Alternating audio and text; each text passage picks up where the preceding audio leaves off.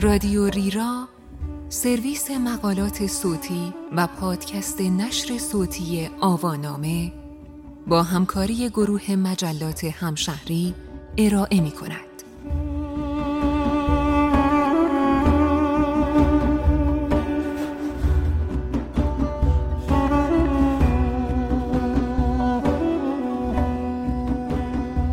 خانه ابدی اساتید این عنوان یادداشتی است به قلم نازیلا نازمی که در شماره 255 مجله دانستنی های همشهری در آذر 1399 منتشر شده است. من ماهتینار احمدی هستم.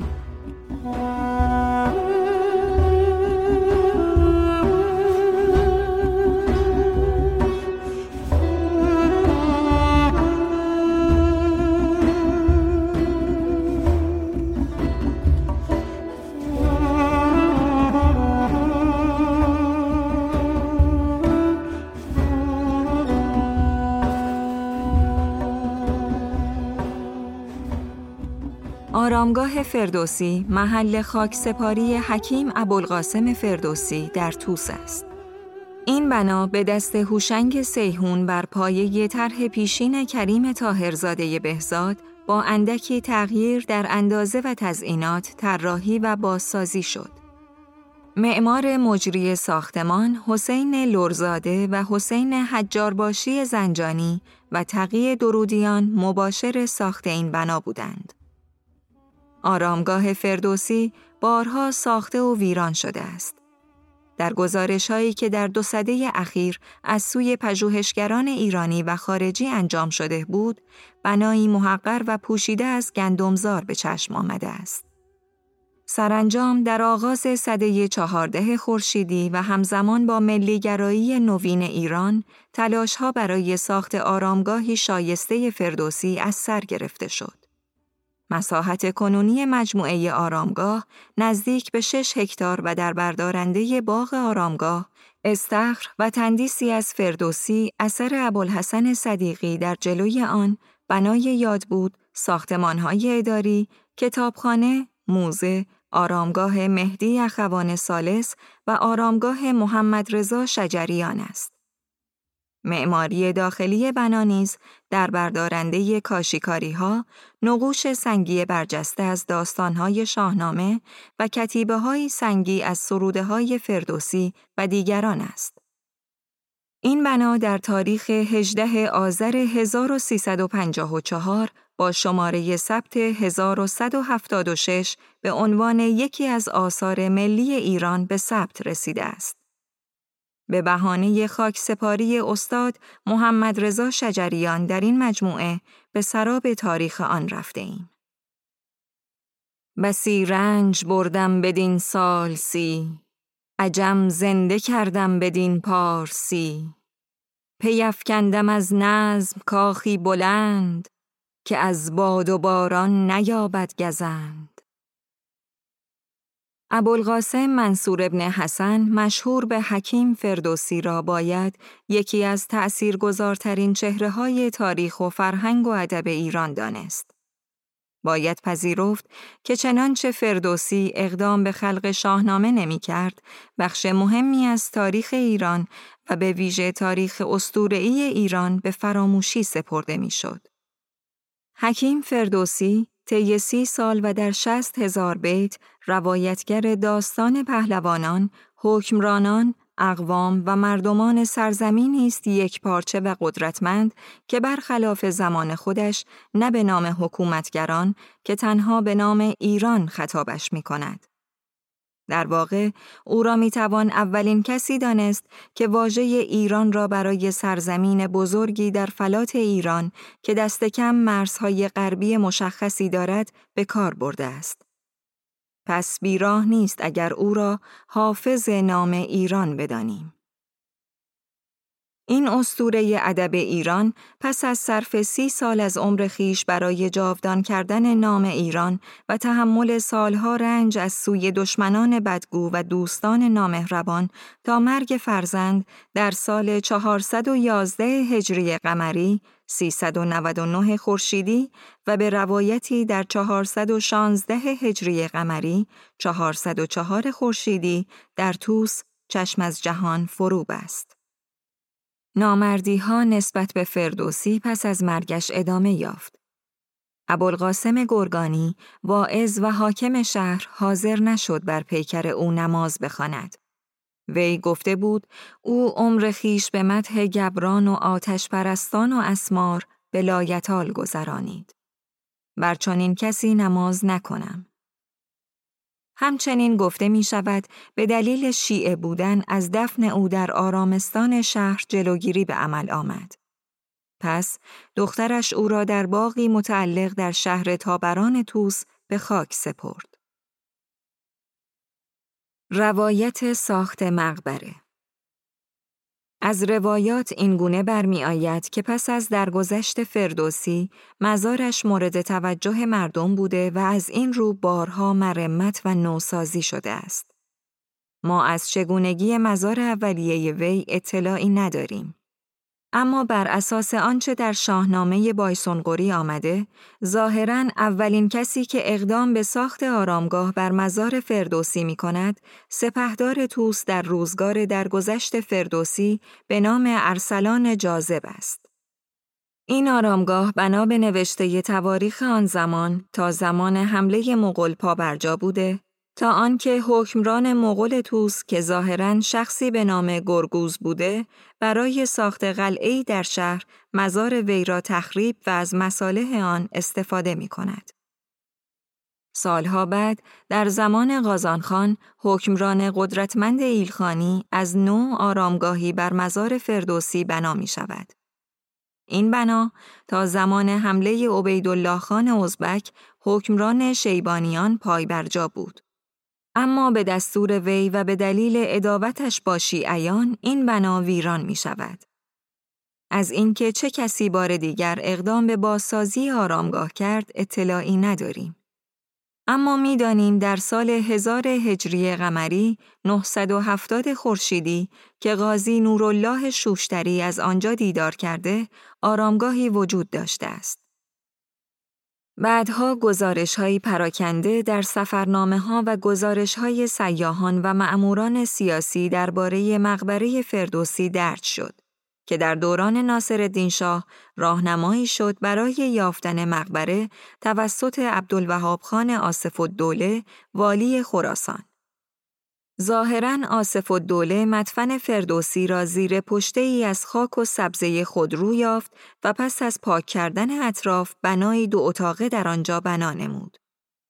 دیگر تلاشی برای ساخت آرامگاه نشد. تا آنکه عبدالحسین خان تیمورتاش نخست وزیر پهلوی اول لزوم ساخت آرامگاهی در خور شعن و مقام فردوسی را به مجلس یادآوری کرد. با این وجود بودجه‌ای برای ساخت مقبره از سوی مجلس در نظر گرفته نشد. دو سال بعد از آن مجلس ماده واحده ای را تصویب کرد تا تمری به یادبود فردوسی چاپ و درآمد آن صرف بازسازی آرامگاه وی شود. در آن سال ساخت آرامگاه بر عهده انجمن آثار ملی واگذار شد.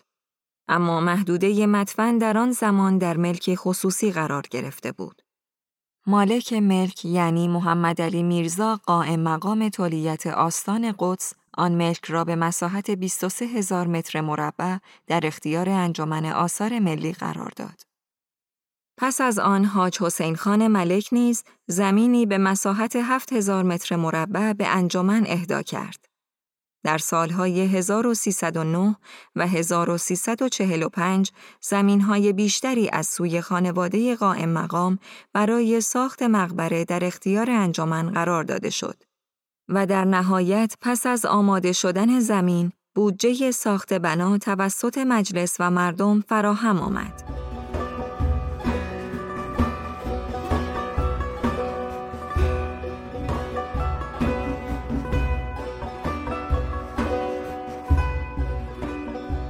طراحان و معماران از ابتدای شروع ساخت بنای آرامگاه، طرحهای متفاوتی از سوی طراحان و معماران خارجی و ایرانی ارائه شد.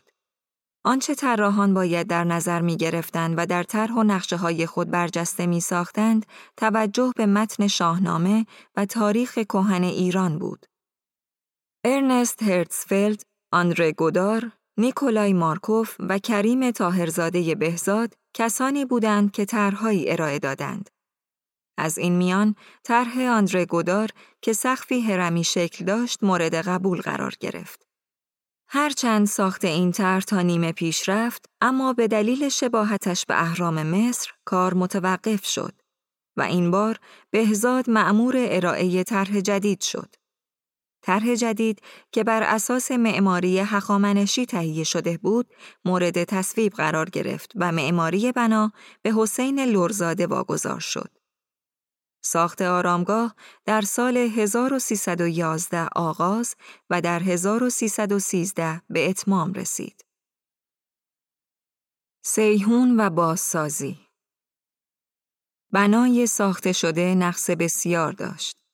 عدم انجام محاسبات دقیق و در نظر نگرفتن مقاومت خاک و استفاده از مصالح نامناسب موجب شد تا آرامگاه شروع به نشست کرده به سوی ویرانی برود.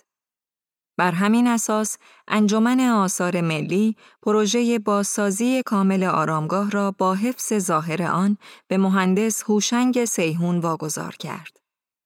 تغییرات و روند بازسازی را توسط مهندس سیهون می‌توان به این شهر بیان نمود.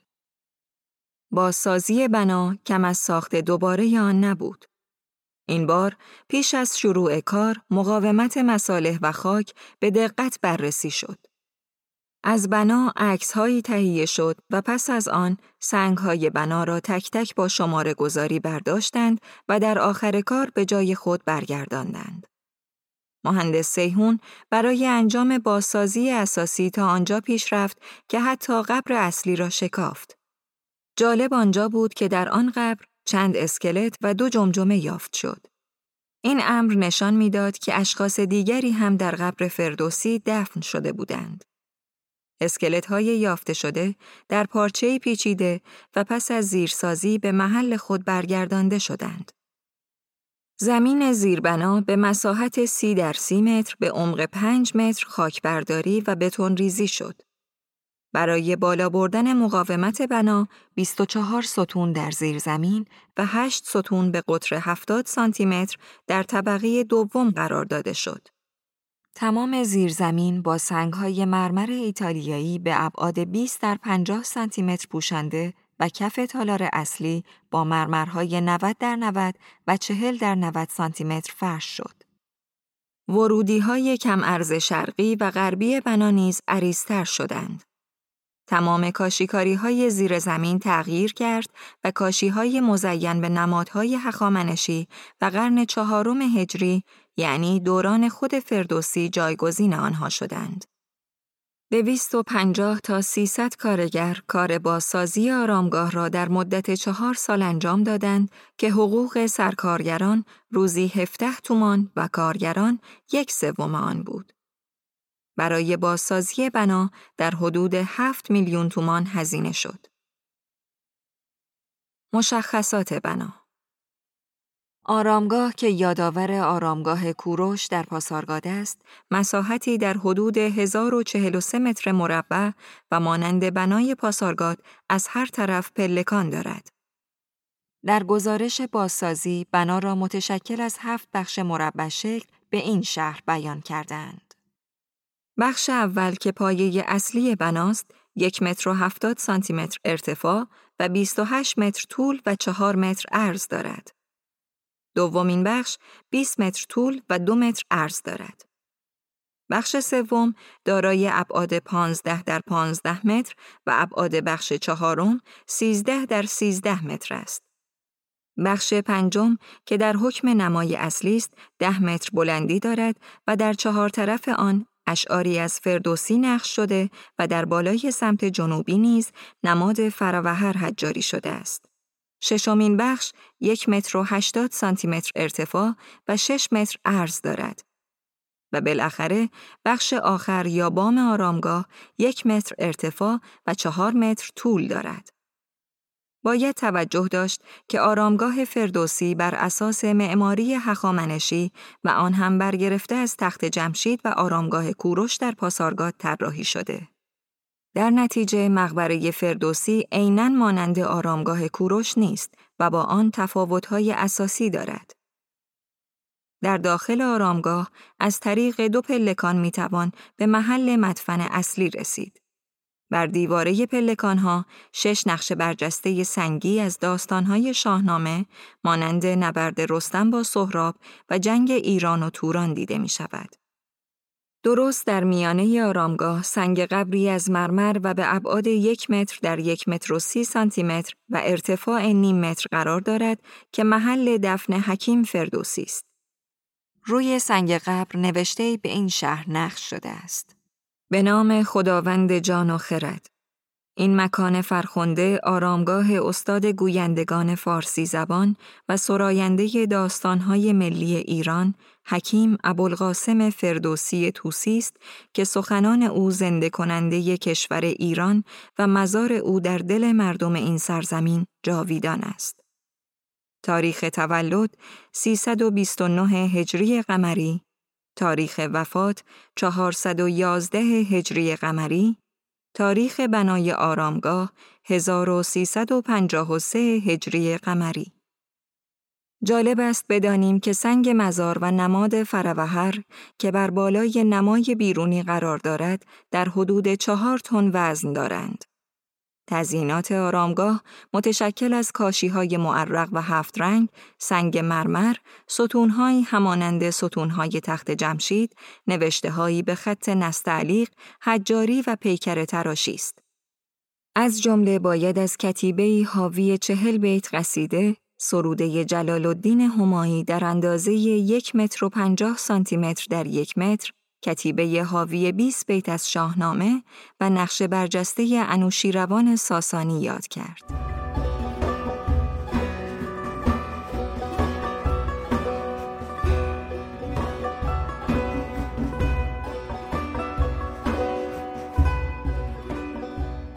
صدیقی ها و فردوسی بدون تردید بازدید کنندگان آرامگاه فردوسی از کنار دو اثر هنری موجود در مجموعه آرامگاه به آسانی عبور نخواهند کرد.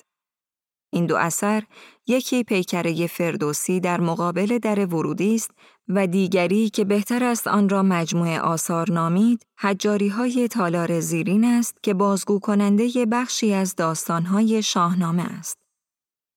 تندیس نشسته فردوسی در حالی که برگی از ابتدای شاهنامه را در دست دارد، اثر بی همتای استاد ابوالحسن صدیقی، شاگرد تراز اول کمال الملک و پیکر تراش نامی ایران است. این مجسمه به سفارش انجمن آثار ملی در ایتالیا توسط استاد صدیقی از سنگ مرمر کارارا یکی از معادن مهم ایتالیا و به ارتفاع 185 سانتی متر تراشیده شده است. اندیشه ساخت مجسمه از فردوسی جهت نصب در مجموعه آرامگاه وی از سال 1344 مطرح بود. و در نهایت کار ساخت تندیس به استاد صدیقی واگذار شد. استاد صدیقی نیز در سال 1346 کار ساخت مجسمه را به اتمام رساند و پس از آن تندیس از طریق دریا به خرمشهر و از آنجا به توس منتقل شد و در میان آبنمایی که اطراف تندیس را در بر می گرفت نصب شد. استاد صدیقی که از جمله عاشقان ایران و فردوسی و شاهنامه بود، خود درباره طراحی تندیس گفته است مکرر از من می‌پرسند که فردوسی را چگونه و به کدام دلیل و منطق با چنان شکل و هیبتی ساخته ای. می‌گویم از نظر من رستم شاهنامه خود فردوسی است. رستم تمام صفات فردوسی را دارد. انسانی است با اندیشه و تفکری بزرگ. من در مجسمه هایی که از فردوسی ساختم رستم را مقابل روی خودم دیدم. تنها لباس رزم بر تن او نکردم. دلیل هم داشتم. خلاف آنهایی که خیال می کنند رستم با کمک زور بازو و سلاح با دشمنان ایران در شاهنامه جنگیده، من همیشه باور داشتم زور رستم اندیشه رستم بوده و سلاح او عشق او به ایران. مگر فردوسی دارای چنین خصلت‌هایی نبود؟ داستانهای حجاری شده شاهنامه در تالار زیرین و بر دیواره های جنوبی و شرقی محل مقبره دیگر آثار بیبدیل مجموعه هستند. نقوش برجسته هایی از سنگ سفید که بازگو کننده داستانهایی از شاهنامه اند. و اثر استاد فریدون صدیقی فرزند استاد ابوالحسن صدیقی هستند که در سال 1350 ساخته شدند. این حجاری ها در ابتدا یک تکه و به هم پیوسته بودند. اما برای سهولت نصب بر دیوار داستانها از یکدیگر جدا شده و پس از نصب حفاظی شیشه ای روی آنها نصب گردید. داستان نقش های دیوارهای جنوبی و شرقی زال در پناه سیمرغ، نبرد زال با شیر، به کمن گرفتن رستم رخش را، نبرد رستم با اجدها، به کمند افتادن زن جادوگر به دست رستم، نبرد رستم با دیو سفید، رفتن رستم به نبرد شاه مازندران، نبرد رستم با یکی از پیلتنان مازندران، چارجویی رستم از سیمرغ برای شکست اسفندیار، آوردن رستم تیر دوشاخ را از جنگل و جنگ رستم با اسفندیار، زحاک ماردوش و قیام کاوه آهنگر. آرامگاه دیگر مشاهیر مجموعه آرامگاه فردوسی تنها حافظ و نگهدارنده پیکر و یادمانهای حکیم توس نیست. مهدی اخوان سالس شاعر و نوازنده تار و موسیقی پژوه نامدار ایران مهدی اخوان سالس سال 1307 در مشهد متولد شد. او که به نام میم امید تخلص می کرد، به عنوان شاعری توانا شناخته می شود که تأثیر بسیار از فردوسی گرفته است. تسلط او بر حماسگویی و شعر کلاسیک و استفاده از توصیفات حماسی در شعر نو او را به شاعری صاحب سبک و تأثیرگذار تبدیل کرده است. از جمله آثار این شاعر ایرانی باید از مجموعه شعر ارغنون، زمستان، آخر شاهنامه، در حیات کوچک پاییز در زندان و تو را ای کهن بوم و بر دوست دارم یاد کرد. اخوان سالس در چهار شهریور 1369 درگذشت و پیکرش در زل غربی آرامگاه فردوسی به خاک سپرده شد. در سال 1391 سردیسی از وی به دست علی رضا قدمیاری با سنگ مرمر ساخته و بر مزارش نصب شد. ابعاد این سردیس چهل در چهل و به ارتفاع 50 سانتی متر است که بر پایه‌ای به ارتفاع 120 سانتی متر نصب شده است. بزرگ استاد آواز ایران استاد محمد رضا شجریان، موسیقیدان، آهنگساز، نوازنده، خواننده، خوشنویس و سازنده ساز در اول مهر 1319 در مشهد به دنیا آمد. شجریان گذشته از استادی در موسیقی مقامی ایران در تلاوت قرآن نیز تبهر بسیار داشت. در سال 1358 او چهار آیه برگرفته از آیات قرآن را که همگی با واژه ربنا آغاز می‌شد با صوت خواند. دعای ربنا به همراه مناجات مصنوی افشاری با صدای شجریان سالها در غروب روزهای ماه مبارک رمضان از رادیو و تلویزیون پخش می‌شد.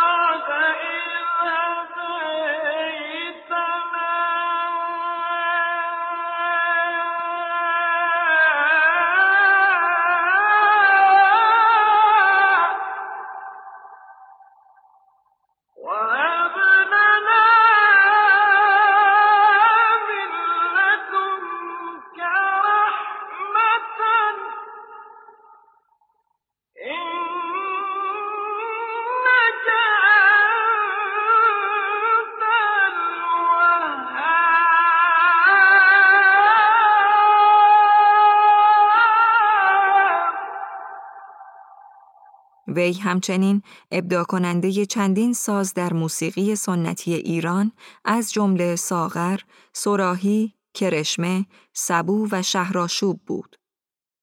شجریان در سالهای فعالیت هنریش برنده جوایز ارزنده و دریافت نشانهای بسیار از جمله جایزه ویژه خداوندگار موسیقی بنیاد آقاخان، نشان عالی هنر برای صلح از جشنواره بین المللی هنر برای صلح، نشان شوالیه ملی لیاقت دولت فرانسه، جایزه بیتا، جایزه پیکاسو و نشان موتزارت سازمان یونسکو و نامزدی دو جایزه گرمی شد.